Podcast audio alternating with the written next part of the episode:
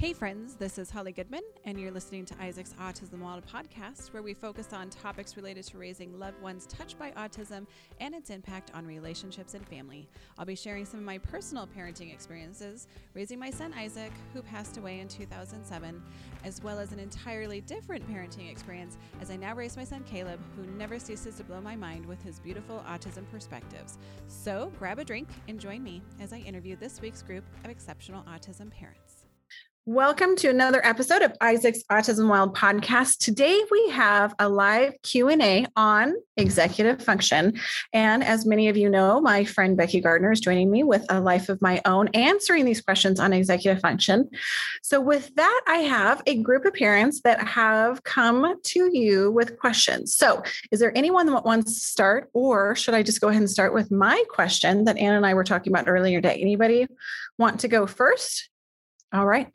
Well, Ann and I were talking earlier, Becky, and you know me, I am obsessed with the executive function. So, Ann and I were talking earlier about just kind of the fund. What was the shift when it comes to executive function and like young people, in the sense that um, I don't think that executive function deficits is something that we're seeing when it is just just in the neurodivergent um, population. I yeah, see it across I the board. totally agree. Yeah. So I'm seeing it with my mm-hmm. neurotypical teenagers. I'm seeing it in young adults. It's not just specific to individuals that have ADHD necessarily.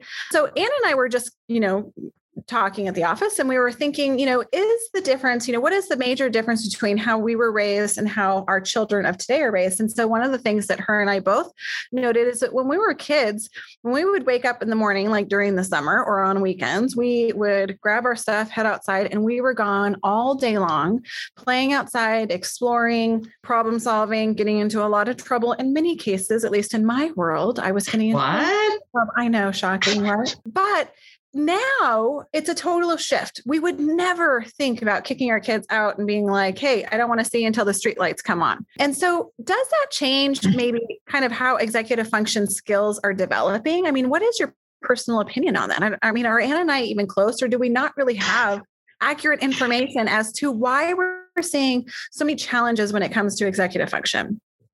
Uh, great question. And I love your curiosity and questioning nature. I, I wish I could tell you that I had all of the answers. I can't say that I do. I do think that you may be on to something, at least to some degree, because problem solving and using executive functioning skills both are a practiced activity that then we learn to perfect as we get older.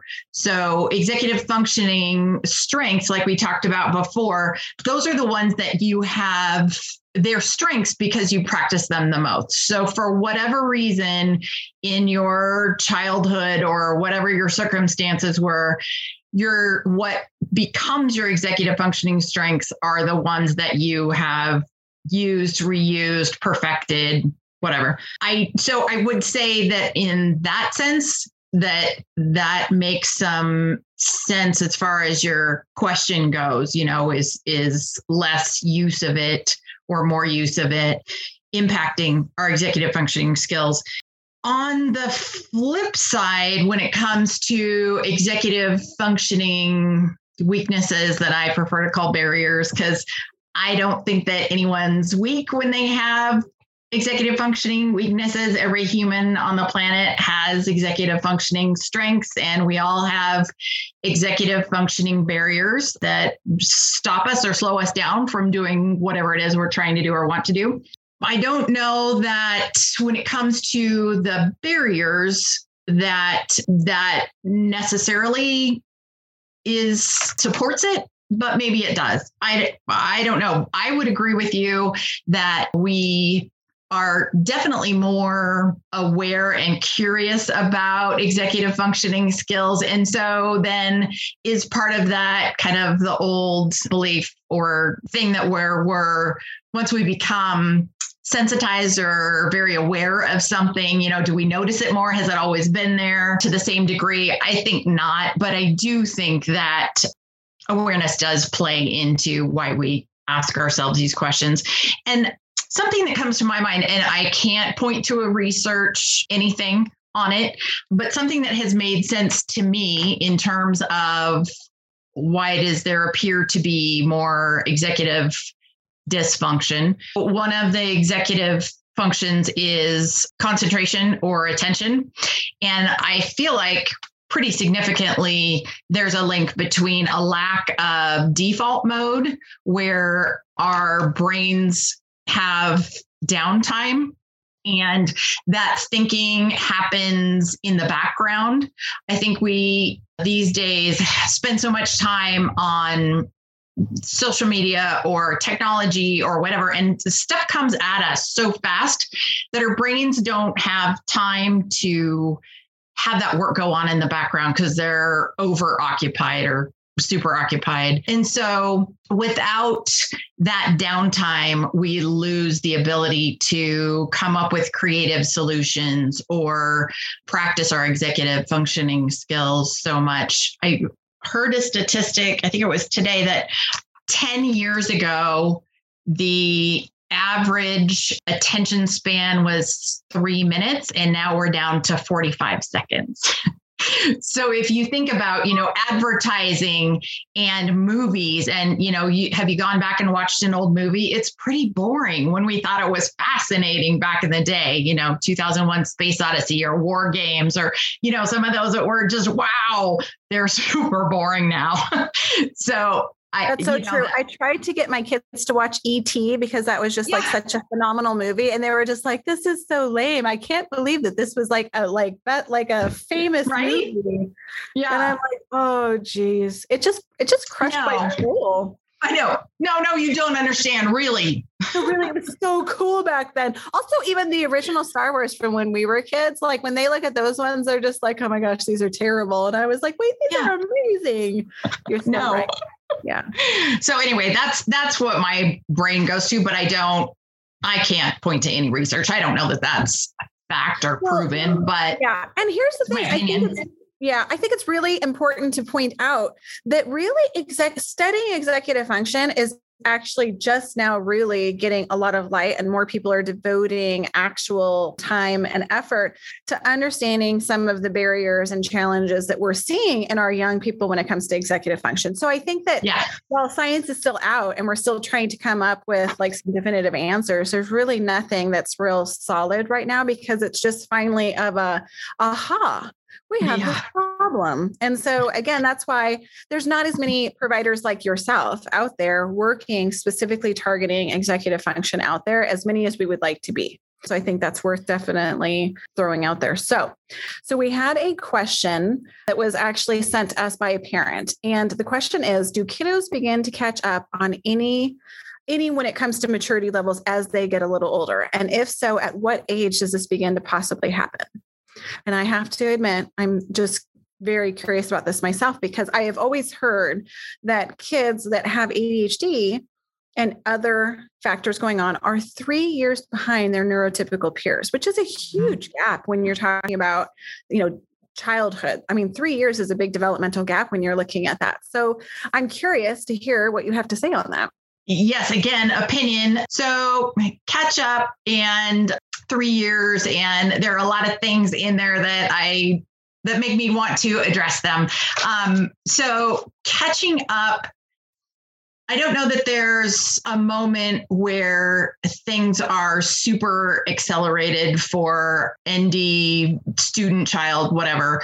Um, that you know they all of a sudden catch up. I I don't I haven't seen that in my work or in my own family. But I do think that there is a, a time period where students have developmentally lagged for sure. And I don't know that that has to do with brain function Possibly it does. The way I tend to think about it is more that students have been overly occupied with all of the extra things that they have to solve to get through a day the sensory or the anxiety or the hundred other extra things. And so they become developmentally behind because all of these things keep getting in their way. And so I do think that there is a point at which most students that I've worked with and my own two neurodiverse children got to a point where they had, whether they realized it or not, they had begun to really figure out at some level how to manage those extra pieces, whatever it is. And at that point, then they had the capacity to it's it's usually the typical developmental course you know things aren't out of sequence a lot but they are open then to go through that process and because it is at a later age i think it's somewhat accelerated you know the learning to crawl or walk or you know any of the developmental milestones because they're older and more mature and have more experience yes they can go through them a, somewhat faster than the their peers that went through them years ago. So yes and no.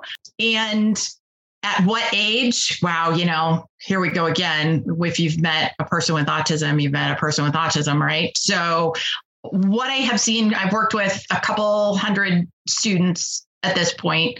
What I see is somewhere in the I don't know, the decade from 23 to 35 is when so many things that you know as a parent you start to think well you know maybe i i didn't have my expectations at a, at the right level maybe that was unfair and you kind of let things go from you know maybe what you had thought was going to be the case at one time or whatever in that in the the 20s and the early 30s is when students children, adults really blossom is what I have seen.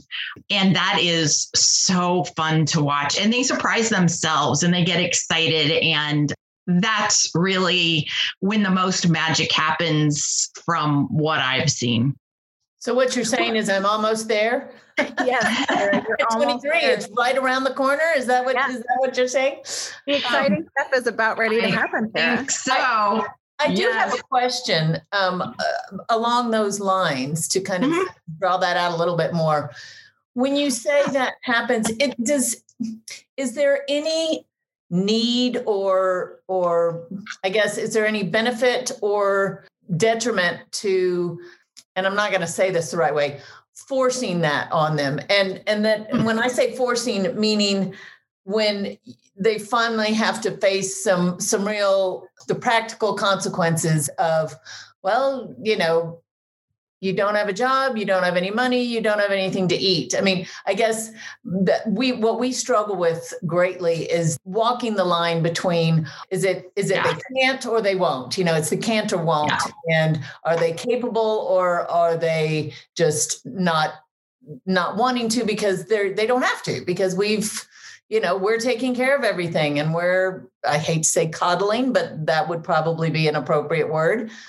And and how how useful is it to say, all right, now you, it's kind of at this point it's time to sink or swim, or is that really the way to go, or is there a better way to you know, yeah, finally kick them out of that rut? What are, yeah, what are your yeah. thoughts on that? Fantastic question. I I so feel your pain. yes. And I I do think that that is probably the biggest question honestly. If you have a neurodiverse child adult that you are raising, that's the big one in my mind. And I think what it comes down to is making sure that your child knows, adult, child person that you are on their team. It's not that I'm going to make you because honestly you can't make them. You you can't. You can't even make them take out the garbage. I mean it's just it's it's to have to come from them. And so if they realize that you know you are looking out for their best interests in you know i i want you to succeed and yet maybe you're not getting ready for work on time or I, I, don't know what it is that this is something i've noticed and i want to help you and be on your side and me nagging you is not um, getting you there what else can we do what ideas do you have and it's it's taking that and instead of, I mean, you're not going to know the answer, right? If they can't or they won't, you're never going to know. So it comes down to problem solving with them and having the conversation, sitting down with them. I really want to help you solve this because I don't want it to hold you up in your progress and going through the the collaborative problem solving steps of let's brainstorm some options let's let's i say let's i will support you while you pick the one you want to start with and then supporting them along the way is the best that i think a parent can do and they will feel supported and that you're on their side and get their needs met in that way. And then you don't have that awful feeling. I had a provider when my son was ugh, 19, I think, and he was having a super rough time and he graduated from high school and you know then what and there was despite trying to get some things set up there was really nothing. And um, we had a provider we were working with at the time. Now, this was 15 years ago. You know, we didn't know as much then. But the provider at the time said you just have to stay one step ahead and you have to outthink him and kind of trick him into doing the right thing and find ways to motivate him to do the right thing. Well, not only is that exhausting and impossible, it also makes for a really adversarial relationship. And that's not how what you want your relationship with your child to be as they become an adult or ever. So, supporting them being on that same team and working with them. And when the ideas come from them, that brings in, like we talked about before, the internal motivation and they are more apt to challenge themselves. Can I do this? I thought it might work. There's a lot more interest there in, in having it work instead of well, I don't really feel like getting out of bed and getting to work on time. You know, I mean, there's there's just that that interest in hoping that it will go right when it's intrinsically motivated. So does that answer your question, sort of? Yes, but yes, but oh yeah, you know, yes, more, but right? you know, it's there that when yeah. there's no motivation there, and when when the the there is no effort to solve the problem, and it's well, why would I want to do that? I'm fine doing nothing, which is what I'm doing right now. So why would I want to change that? And our say, and we're yeah. getting to the point where it's like, well, if you want to eat, if you know if you don't want yes. to starve, if you don't want to be homeless, but but we feel like it's almost like it almost has to come to that or or it doesn't happen and that's where i that's where i struggle with the yes you know, is it is it forcing them to face that when you know when you remove all those comforts or or resources is that the only yeah. way to get them to finally to finally get motivated so to speak yeah, yeah, yeah. For Farah, um, you know, her son might be totally content living in mom and dad's basement for the span of their life because for some kids, they really do want that sense of independence. They want to live independently. They want to sure. have no, a significant other. Some, like what Farah is kind of concerned with, is is that they don't necessarily. They're. I'm fine living in my mom in my mom's basements. I'm fine not working. I'm fine, you know, in that in that role. And Avoiding so, like reality yeah, avoiding reality. Obviously, Farah and I have talked at great length about this. And so I, I hear what you're saying, Farah because that is a real valid concern for a lot yeah. of people where, you know, they would live in mom's basement and eat mom's food and they don't care about personal hygiene because they don't haven't thought ahead about, oh, do I want a significant other in my life? And personal hygiene is important. So like how do you push that push that a little bit? Yeah, yeah. Get that kick in the butt. yeah, no, I think I think um, you are exactly right that natural consequences are real and um, other consequences are not so real. So um, if your son has the understanding the true understanding not just well i roll mom said if i blah you know blah blah blah then this will happen but the true deep understanding that you're not going to live forever because no one does and there will come a point where it's not an option to live in the basement or whatever it is that the the the other option is to be homeless or live in a shelter or whatever it is. I mean, those that's very real. And I think natural consequences are a really good way for young adults to feel the the weight, the gravity of the situation. And so I don't I don't know that it's zero to a hundred. So some smaller natural consequences along the way I don't know whatever you would would work for your family, but you know, maybe it's we need to think ahead and so I will have dinner set up for you um 3 days this week or 5 or whatever and you need to come up with the other two and if you don't, I guess you'll just be hungry those nights. That'll suck. And so I, I do think there are ways to to scaffold or take baby steps along the way. But yes, I think natural consequences is a, a very valid way to go with that.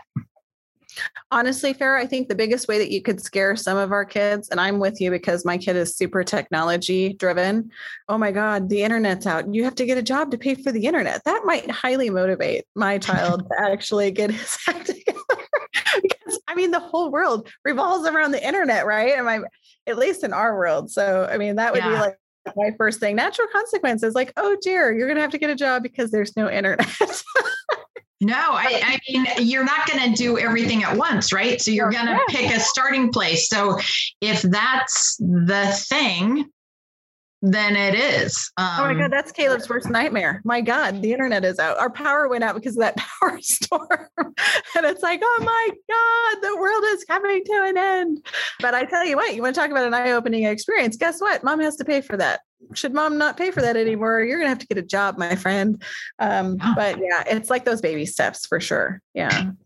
Mm-hmm. Um, the one thing too, I was going to go back and talk a little bit about when you're saying, you know, is there a certain age of maturity? And the one thing I will say is terminology is changing. I, I, have been very open about the fact that I have dyslexia. And one of the things is that it's not like you get over dyslexia. It doesn't just go away and right. whoop, all of a sudden, like some of those challenges are gone. I would say for me, and again, this is, you know, when we're talking about executive function, I feel like there's elements that are similar. Is that it's not like the thing that my challenges got easier because I still struggle in some of those areas and they actually are still barriers today. What yeah. ended up the shift, and you're absolutely right, is that 25 to kind of 30 range where all of a sudden I started becoming much more confident in the fact that I had strategies to overcome it. And so I was less self conscious about it. Um, they didn't slow me down as much. Um, exactly. I didn't, there was no shame associated with it. Like as you get older, like your shame meter kind of starts to be like, oh my gosh, Holly, why do you give two hoots what people think? You know, you're not stupid, you're very capable. So I started having more confidence in myself, but it takes that age range between that 25 and 30, 35, if you will, to actually it's and it's not like it went away. It's just all of a sudden um, right. I had better strategies and I was very confident in the things that I did well that I could use and rely on to kind of help me when I was struggling or I just know that it's going to be hard. Those are my go to and it becomes very natural. And so, like, I don't even think about it anymore. Is it still hard? It came up just this week where I guess maybe it was last week. I had to read, my daughter wanted me to read to her this section of like social studies, and it had to do with the Berlin Wall. And one of my challenges that I have is that I cannot phonetically sound out words because that's, you know, an element of the dyslexia. And so as I was reading it, I started feeling some of those like that insecurity where as I'm reading it, you know, because all I do is I have memorized over time how to sight read. Like I just recognize and memorize words so that I don't have to phonetically try and figure it out because it doesn't work for me. And when I was reading that article and I had to start sounding things out, I was just like, oh my gosh, like they're there. Oh, oh my god like what am i going to do and i just told kelly i said you know what like ugh, here's this is hard for me because um i i can't I don't see this the way that you see that. So I was showing her what the word is. You know, I can get to this point and then it's like, see this word here. You're going to have to look this one up or have like the computer read that to you because that's where. And again, it was interesting to me the shark music that came when all of a sudden it was presented to me in this moment of time where I was just like, oh my God, I just, I can't do this. And then I was like, you know what? It's my child. And I need to just put out there my vulnerability of that, you know what? Things are still hard for mom because I have dyslexia. And she was totally fine. And so then she actually read those ones to me because I couldn't do it. And nice. so, anyway, so it's actually one of those things where even at mid 40s, I'm still working past yeah. it. So whether it's a maturity thing or that, you know, my give a shit meter, someone is like, you know, okay, I just have to like be realistic and have confidence. I think yeah. that there's an element of that too. Oh yeah, yeah, I do too. And I think you're exactly right. The old stories back in the day of the the people whose autism was cured or ADHD, you know, went away. It's it's that. It's it's finding strategies that work and whether you realize they're using a strategy or life's just easier, who cares? But I think it is exactly that. I agree with you. Yeah. It looks like Geraldine, you have questions? Sure. I mean, I don't know if this is something that you can answer or not, but me neither. Um, just, yeah, I mean, it's worth a shot. I mean, just thinking about the kids that I work with, I do have a lot of like, you know, of course, they're all five and six year olds and they're still developing their executive functioning skills, especially things like. So we're teenagers. Yeah. yeah. So we're a teenager. I've noticed that too. My my younger one was actually just diagnosed with non-hyperactive ADHD. So, but mm-hmm. just thinking about like my five and six year olds in kindergarten, are there any things that I can be doing with them at school to help support like enhancing or helping to I guess improve their executive functioning skills? And if so, like what are the things that are going to give us the most bang for our buck? Like there's only so many you know so many hours in the day but i mean ways that i can structure things for their routines help them with their organization yeah what can what can i be doing to help support that Oh, I love that question. Um, that's awesome. Uh, and yes, I'm. I would have some thoughts on it. I can't give you the definitive answer, but as far as enhancing executive functioning skills for the very young, so executive functioning skills develop your strengths and weaknesses develop in the teenage years. So in in that kindergarten age range is where they get to do that practice where they will figure out by practicing and being reinforced the things that they'll figure out their strengths. So you have the very cool opportunity to help uh, kids develop which executive functioning skills are going to be their strengths, which is really pretty exciting if you think about it. So I think all of us may have some kind of different opinions about which of the executive functioning skills are most important. But if you want bang for your buck, I would practice the ones that, in your opinion, are the most important ones for life. And so the more that those are practiced and reinforced, the more that those will become strengths. So that's exciting. And I think, you know, as kids are developing strengths, there are things that work for the majority of people. Um, you know, like I almost hate to say it. Holly's going to cringe with me. Um, planners or calendars or whatever it is. You know, if you if you're working on planning or time management or any of those things, there are things that work for a large group of society, and so exposure to those at a young age uh, is going to be really valuable.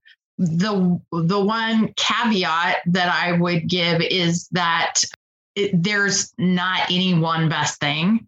And that's where we tend to have difficulty in teaching or coaching or whatever it is that there are many different ways of working with executive functioning skills. And so to use language like that while they're young and to will really, really help with shame later should well, I mean, we're all going to have executive functioning barriers, right? So your students are going to come up with things later in life where they have a really hard time with it whatever whichever one it is.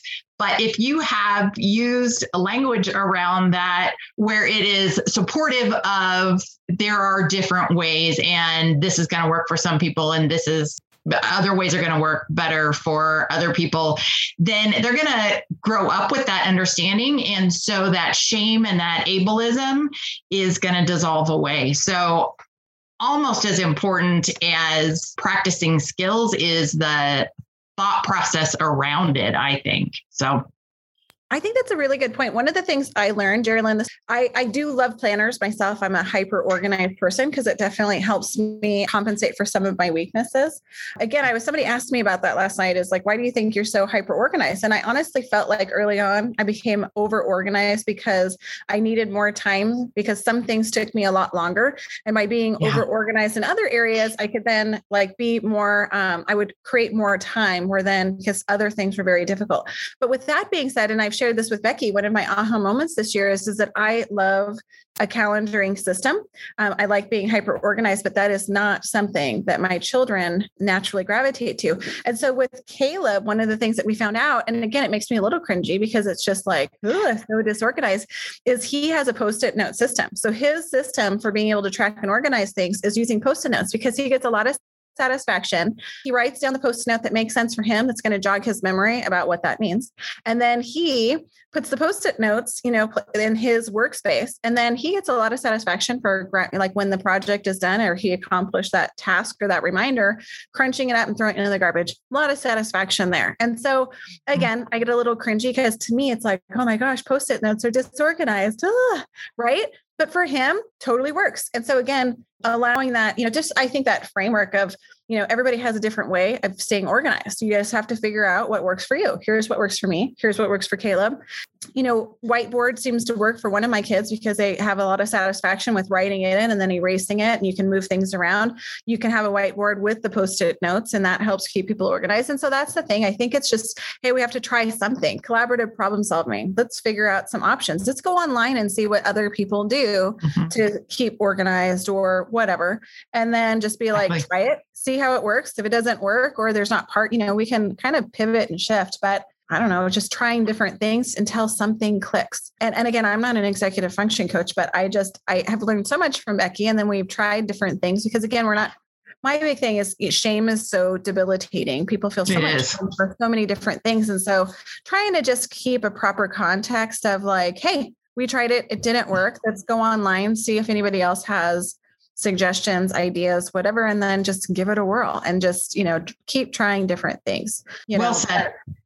Yeah, I, I don't know if we'll see how it works out because we're still working on it. Like it's so funny because in some aspects, Caleb, my 13 year old with autism, has developed some better strategies than their neurotypical teenagers that are 17 and 18. But go figure, everybody has to get to that own place where they're motivated to figure things out. Yep. And again, we're still struggling. Well, and if he's actively working on it and problem solving, he's getting more experience. So he's going to move up the line faster. Then, so that's not terribly surprising, really. It's not always age. A lot of it is that amount of practice. Yeah. And at it's, you know, more practice he at a necessity because it's like, well, that didn't work. So I got to practice, go back. It's just kind of reciprocal. Um, so I have one other question. Um, Geraldine, did you have any follow-ups to that or are we good or I didn't. That made a lot of sense to me. Okay, perfect. Yeah. So the next question I have is actually it was sent to us, and it's a um, it's a parent who has a child with epilepsy. And the specific question is is that um, when a child has epilepsy, have you seen any you know trends or any information out there in the executive function world that says that um, you know a person with epilepsy has more challenges in executive functioning or that you have to maybe use strategies to help them through processing executive functioning does epilepsy and just because you know that's just a different fundamental element of the brain have you do you have any information specific to epilepsy and how that works in conjunction with executive function? I don't have a lot of specific information, um, but that is considered a neurodiversity. I mean, it's it's more mechanical in nature, and yet it's another way that executive functioning is impacted with epilepsy. And I don't know. It sounds like these seizures are pretty apparent, and the question is, you know, is it possible that there are other um, smaller seizures happening? And so information is missed or uh, development can be delayed because the, the brain's taking a lot of stops and starts breaks you know i don't know how often these seizures are with this specific student but the students after a seizure, they enter a post-ictal stage where not a lot of learning or um, participation really is able to happen. And so that's going to on it on a day that there's been a seizure, even if it was hours before, um, that's going to impact the the progress and and especially that post-ictal phase is not going to allow typical processing that the same student would have on a different day. So that is definitely going to impact executive functioning because executive functioning is the highest level of brain work. So it takes all of the foundational pieces and pulls them together. And so epilepsy is definitely going to impact executive functions.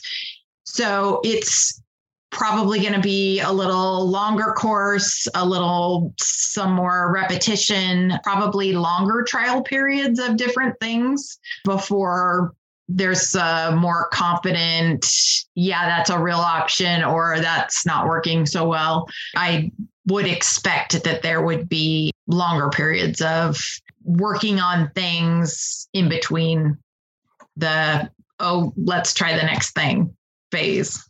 So it's just it's just a slower trajectory where we have to just provide more support and more repetition really for the mastery uh, and developing the fine tuning of the different strategies that are going to work for that student. That's what I would expect typically. Again, I don't know the student, but that's what I would expect. Yeah. Yeah. And I think it's safe to say that, of course, you know, if we met one person with autism, we met one person right. with autism. And the same is to be said for a person that has epilepsy.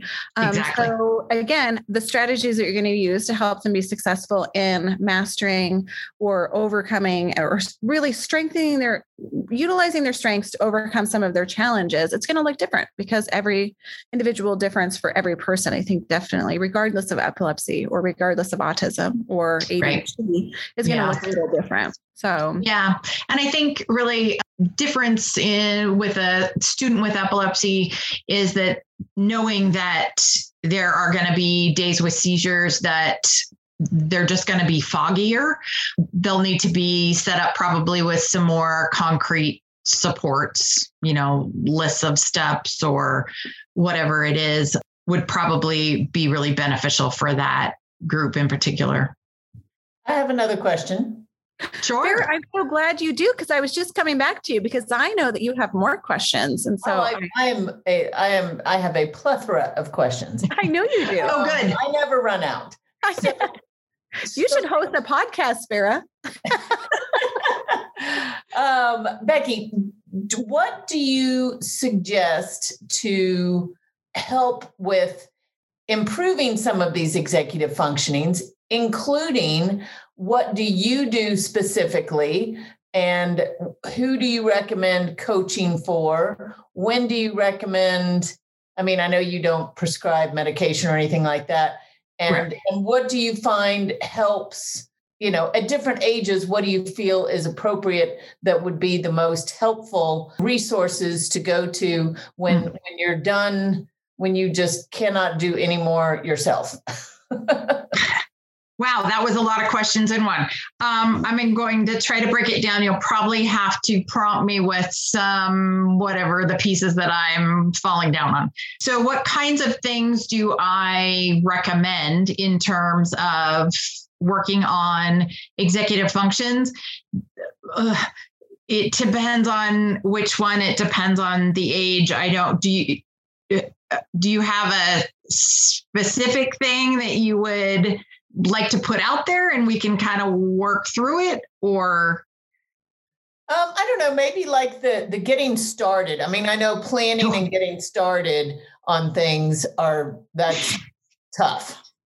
Woo, is it? It's probably the number one um, most difficult thing to solve. So thanks for that one. Um, uh, no, initiation is super real. That is um, consistently across the board the hardest thing for the students that I work with. So spot on with your question. And a lot of that comes back to some of the things that we've talked about with intrinsic and extrinsic motivation. You can't force someone to do something. Extrinsic motivations, you know, rewards and that kind of thing work best for the youngest of the students.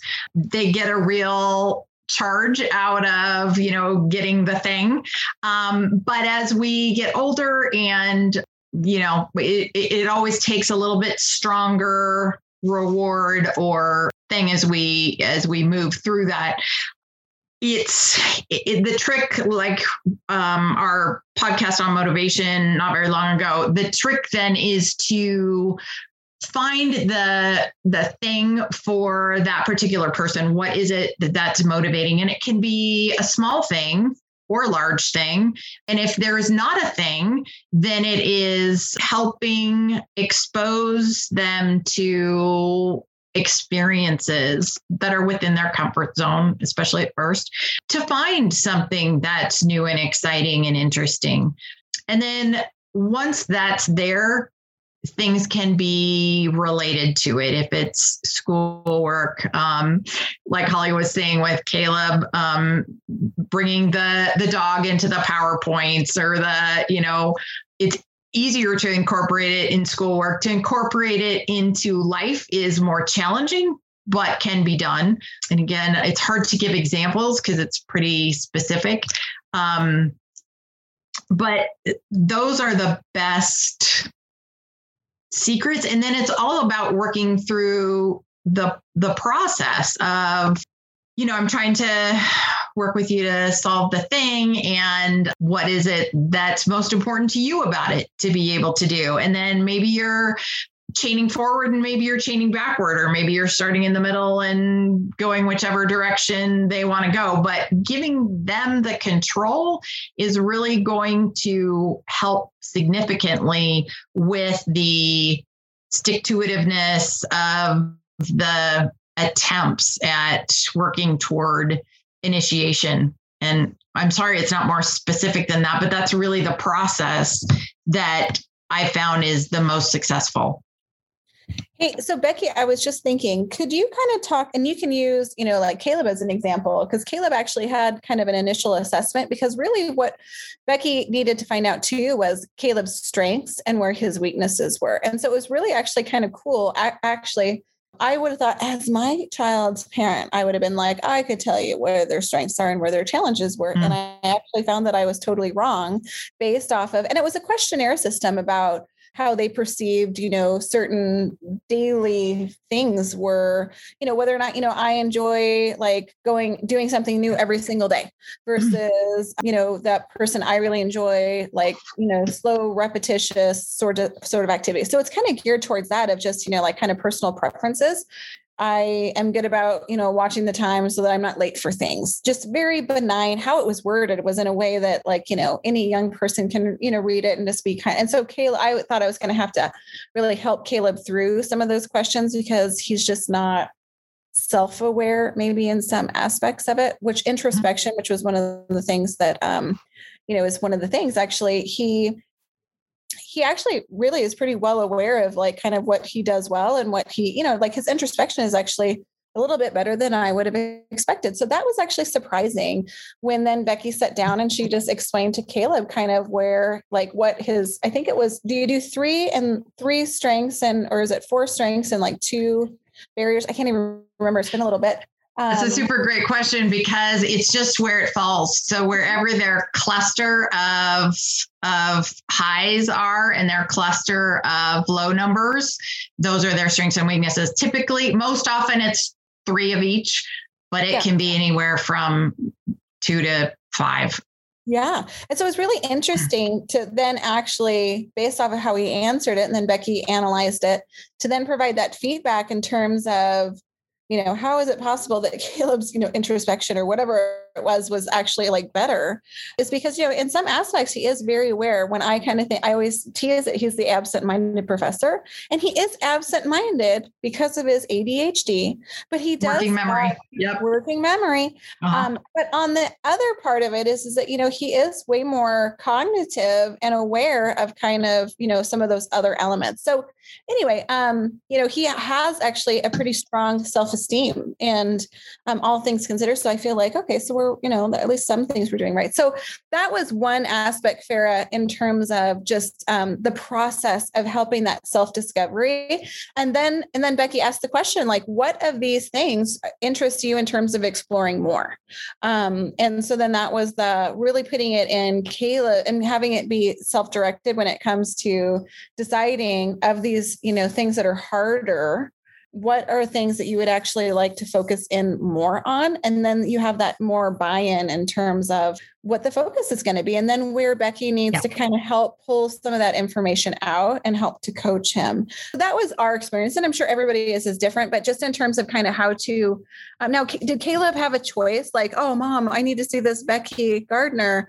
Um, no because he didn't he doesn't know what he doesn't know because he is just only 13 and he lives in his little world of video games and just you know my mom cooks my food for me but um in the world of you know hey Caleb, you know, I think it's really important to know like what things we do really well and what tends to be easy for us because also too it just makes him more aware of hey, you know, like I have some things that actually I do really well. And Yeah. and again, I was surprised like when I, when we went through them, I was just kind of like, wait, are we talking about the same child? But then as you were talking about that, it made total sense as you broke down and what this would mean and how this would relate to Caleb. It made very it made a lot of sense as in Mhm. my mind, I hadn't really thought of it as some of his strengths. Um, but anyway, so I hope I don't know if that helps Farah at all, but it definitely then becomes more self-guided. And again, keep in mind too, you were more talking to Caleb, and I was there just taking notes for Caleb because Caleb needs someone to record some of these mm-hmm. things so that he had he, we had it captured so that he could really put some thought behind it. But this wasn't mom interjecting. This was really mom just writing down the information so that he had captured it there and he could give some thought to it. But it's really it is self-guided when it comes to that person. It definitely and and again, Yeah. as you said, you cannot make a person want to be I'm going to work. I, I woke up today and I am just dying to come up with a planning system, a planner system. It's not really kind of like that. It's more of the, these things really frustrate me. Oh, it sounds, Caleb, like those are all about kind of organizational things, you know, like so, and it's collaborative problem solving. So maybe, Becky, can you talk a little bit more about collaborative, prob- collaborative problem solving? Because I also feel like that's kind of where some of the emotional buy in comes from because they're part of the process. And so I think that also when you're talking about executive coaching and trying to get that emotional buy in, yes, we have to let them feel because they need to start realizing that, wow, I guess living in mom's basement or having my mom supply my internet. That's Caleb's thing. It's like, wait, you're not going to supply the internet for the rest of my life? No, I'm not.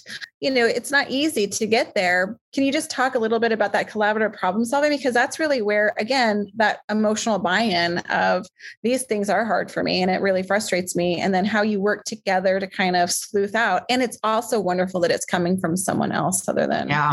Mom or dad or whoever, brother, sister, whoever. So, would you mind just talking a little bit about what that looks like? Yeah, no, I'm really glad you brought that up because uh, it um, sort of escapes me at times that that is the approach because I do it day in and day out, and I didn't. Well, I don't always analyze it, but yes, you're exactly right that that having a strengths based approach makes all of the difference and you know, well, a lot of us that have struggled, myself and my children included, we do have all of that shame around all of these things. And it's just not something that you want to think about. And it's not a place you want to live. So it's way easier to play video games or live in the denial world than uh, to actually face them because it's hard. It's it doesn't feel good.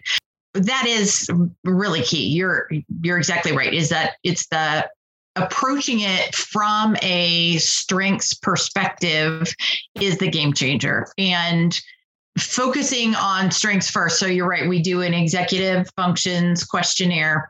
And before we ever go into the barriers and the difficulties that we're uh, going to need to focus on in coaching, we talk about the strengths and the amazing things that make you you and why it's so important to capitalize on those strengths for areas of difficulty.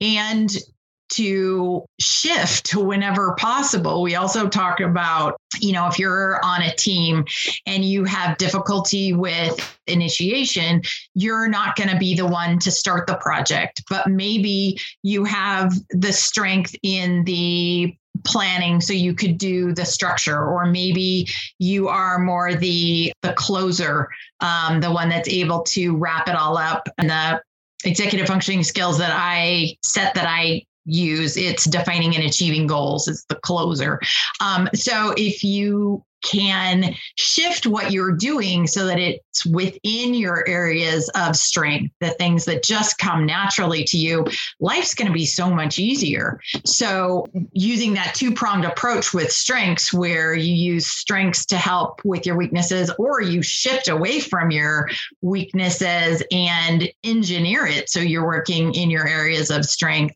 is really huge. So, um, yes, thank you for bringing all of that up. And that's exactly then how to lead into the collaborative problem solving piece is that you want to work on whatever the thing is. And usually when someone comes to me, there's a specific issue. And the student and the parent are both hyper aware of it, which is why they've come to me. And so, you know, I can say, well, I know that you want to work on whatever it is. So, in order to do that, this is how we're going to use the strengths that we've discovered that you have.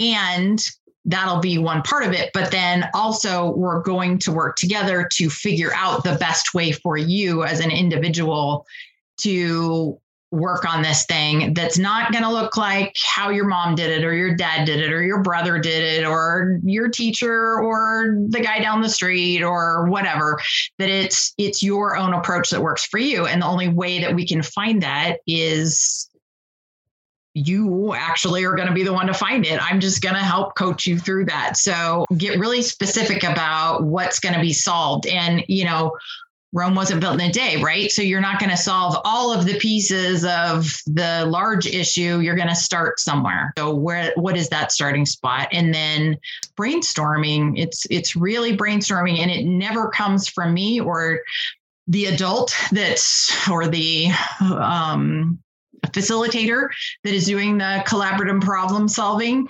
it always comes from the person that wants to solve the problem, find the solution and because they're not going to come up with something that they feel is out of their range or beyond their capabilities.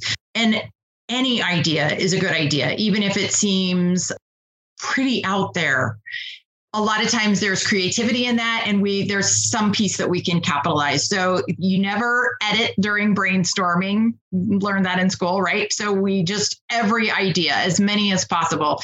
And sometimes um none there are none. And and that happens and that's real as i know that happens to me at times. And so then it's you know do you want me to throw you a lifeline? do do you want to call your grandma and ask her? Do you want to talk to your pastor? I mean, I, I don't know who, whoever they're close with. Do you want to talk to other adults that have been through this and find out ideas that they had? And then I have, of course, the benefit of having worked with a lot of different students. And so I can say, do you want to hear some things that other students have come up with? So getting the brainstorming list is a piece that's large by itself and it doesn't happen necessarily in one sitting. You know it's okay well that's a good start. Let's come back to this tomorrow next week. Let's go to dinner on Thursday and see if we can add to it, you know, whatever it is. And then once there's a, a very solid list that has come from the student themselves, in one way or another, they borrowed ideas or they came up with them, however, but it comes from them. And the facilitator has no input. it has to come from them or it's not it's not going to work. Then same rules apply for which one do you want to try first? And that's really the language that makes it less difficult to start. You know it's up to you. It's your choice and it's not the answer it's just our first attempt and there's so there's no difficulty, shame, whatever, if it doesn't pan out. It was just the first try. That's all good. So finding those ways that uh, don't lead to the dead ends is a little tricky, but they're there and it's it's really just being as open as possible to different ideas because I've told Holly this story before. Um, the first time my mentor did this with my son, I found it really terrifying because he came up with ideas that I would never want him to follow. And I had to just deal with it. I had to just take it. And then when later on as they were deciding on the first thing to work on the facilitator would say things like and how do you think that might work out 6 months down the road or a year down the road? And then had him sort of play through you know what might that mean? And then um, in discussing his pros and cons, not hers, not mine, to each idea, then he was able to land on an idea that wouldn't have been my first choice, but it certainly wasn't my last. And in the end, he was perfectly able to solve it in a way that I never would have come up with. So, and that's that's the beauty of collaborative problem solving is it's it's just leads to results that work for the individual and it's not it's not necessarily what we think should be. Well, and here's one thing too. At no time did you have me as the parent fill out any paperwork questionnaires about what I felt their strengths or weaknesses are. No. You'd never asked me in terms of like, what area do you think we should work on first for Caleb? Never did that. It is 100% Caleb's perception of how he feels like he does doing those different things, preferences, and then the like which one interests you in terms of like where you want to focus first. And so I think it's really important that while it's not that parents aren't involved because there is some oh. discussion because it's like we have to have some scaffolding to try and help them right. you know work through and attempt to try their strategy for how they want to attempt to you know work on the the thing that they have chosen. You know and sometimes parents need coaching on now how am i support how am i going to support this brainstorming idea oh that he's chosen as being like what he wants to do? How how does this work in terms of a parent supporting it? And so that's where becky then will help in terms of you know i think a good first step is to do this or if he asked you that. But again collaborative problem solving has nothing to do with me as a parent. And that's one of those things where where sometimes it just needs finessing is how can you support them in the decision that they chose like first attempt is going to be x y or z. And that's where again you know it's not like parents aren't involved. It's just that you're you and you might even go into it thinking oh my god this is going to be an absolute train wreck. But guess what we kind of have to let the train wreck happen with some yeah. scaffolding in place so that it's not absolutely terrible. But again, um, and then reinforcing the hey, you know, like what did we learn from that? Like, you know, what are the cool takeaways? And so it's not, it, this is not a short, quick fix. That's no, sure. yeah. no, not in any way. Yeah. Um, but the train wreck, as you put it, um, which is the perfect description sometimes, is the natural consequences. And in unless a student feels that and experiences it, it's it's not real world. And so it makes real learning much harder to happen. So sometimes they have to fail the test or sometimes, you know, within parameters where they're still safe and and life won't end but in a reasonable way failure does need to be experienced Yeah. Any other questions for Becky before we wrap up this podcast? Or final thoughts, or maybe um, wonderings, or things you might have taken away from the Q and A on executive function? I have to say, I have loved these questions. They're spot on and very real world, and I appreciate them a lot. It's almost as if we're all living a shared experience of executive challenges with children. I know. How is yes. this? Yes, or or ourselves. Or ourselves. Oh, oh my goodness. And I, I will be perfectly honest. You know, obviously I have frustrations and concerns about my children, but some of this is, you know, when you start diving into executive function, all of a sudden you start identifying with some of the your personal experiences in terms of where your strengths are and where your your challenges lie. So it's definitely for me been a learning experience just, you know, of my own. So, Becky, can you give a plug for your coaching business? It's a life of my own. Yeah, can you just talk a little bit about how if people had questions where they can find you? Probably easiest to find me via the website. I don't have a storefront. I do things virtually. Uh, a life of my own.com is where I am and the easiest way to get a hold of me. Perfect. The other thing too is um, we have listeners that are listening, not just in Spokane. And so, um, Becky, just to clarify, you actually work. The majority of your clients are not necessarily in Spokane, and because of the technology, sure. everyone getting very comfortable with Zoom, um, it makes it really easy to be able to access um, a person with your skill set, even if um, proximity becomes an issue. Yeah, and it's it works really well with high school and college students because we can access all of their things online. They can screen share their assignments and their grades and their whatever it is and we can go through that stuff very easily online. So it works it works really well. Yeah. So, with that, if there are no other final questions or final thoughts, then I'm going to go ahead and just thank you, Becky, for joining us and being willing to do a question and answer session. Because I know it's, uh, again, you have to be very spontaneous because you don't know what questions you're going to get. So, I appreciate the fact that you took your time and and gave us the information that you did. And with that, um, we'll go ahead and put Becky's contact information in the show notes so that you can find it. And we thank you for joining this episode of Isaac's Autism Wild. And that's it for now. If you want to be notified of our next podcast release, be sure to hit subscribe. And just remember, we're all in this together, so find your tribe and hold them tight.